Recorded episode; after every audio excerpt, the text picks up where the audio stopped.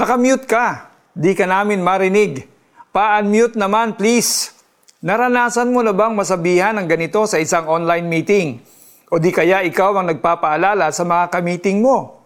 Buti na lang madaling mag-unmute, isang click lang at magkakarinigan na ang lahat.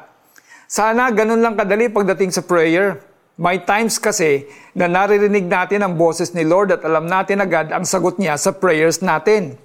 Pero may mga oras naman na para bang nakamute si Lord. Hindi natin alam kung ano ang sagot niya at kung paano maririnig ito.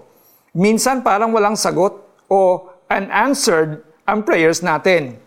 Maraming tao ang uncomfortable sa idea ng unanswered prayer. Hindi ba't sinasagot ng Diyos ang lahat ng prayers ng mga anak niya? Hindi ba't He hears all our prayers? Biblical ba ang unanswered prayers? Tingnan natin sa scripture. May mga examples ng unanswered prayers sa Bible. For example, sa Old Testament, nanalangin si David sa Diyos para gumaling ang anak nila ni Bathsheba, ngunit namatay ito. Si Job naman, maraming tanong at request sa Panginoon pero hindi sinagot ng Panginoon directly ang mga questions at prayers ni Job. Iba ang kanyang mga sinabi. Sa mga example na ito, masasabi natin na may unanswered prayers na naranasan ng mga taong malapit sa Panginoon tulad ni David, a man after God's heart, at ni Job, isang righteous at blameless man. Ngunit sa Old Testament lang ba may unanswered prayers? Bukas tingnan natin ang ilang examples mula sa New Testament.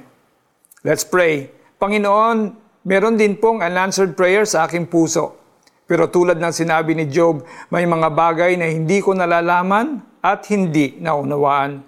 Ganun pa man, Panginoon, ako po'y patuloy na magtitiwala sa iyo sapagkat alam ko na maganda ang aking kinabukasan sa mga kamay mo.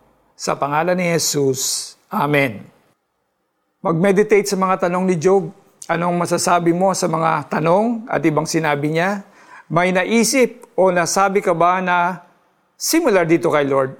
Pagkatapos basahin ang sagot ng Panginoon, pagnilayan mo ang kanyang sagot at isipin mo na sa iyo ito sinasabi ni Lord mismo ang mata ng Panginoon sa matuwid na katuon, sa kanilang pagdaing siya ay nakikinig. Unang Pedro 3.12 Ako po si Alex Tinsay. God bless you more.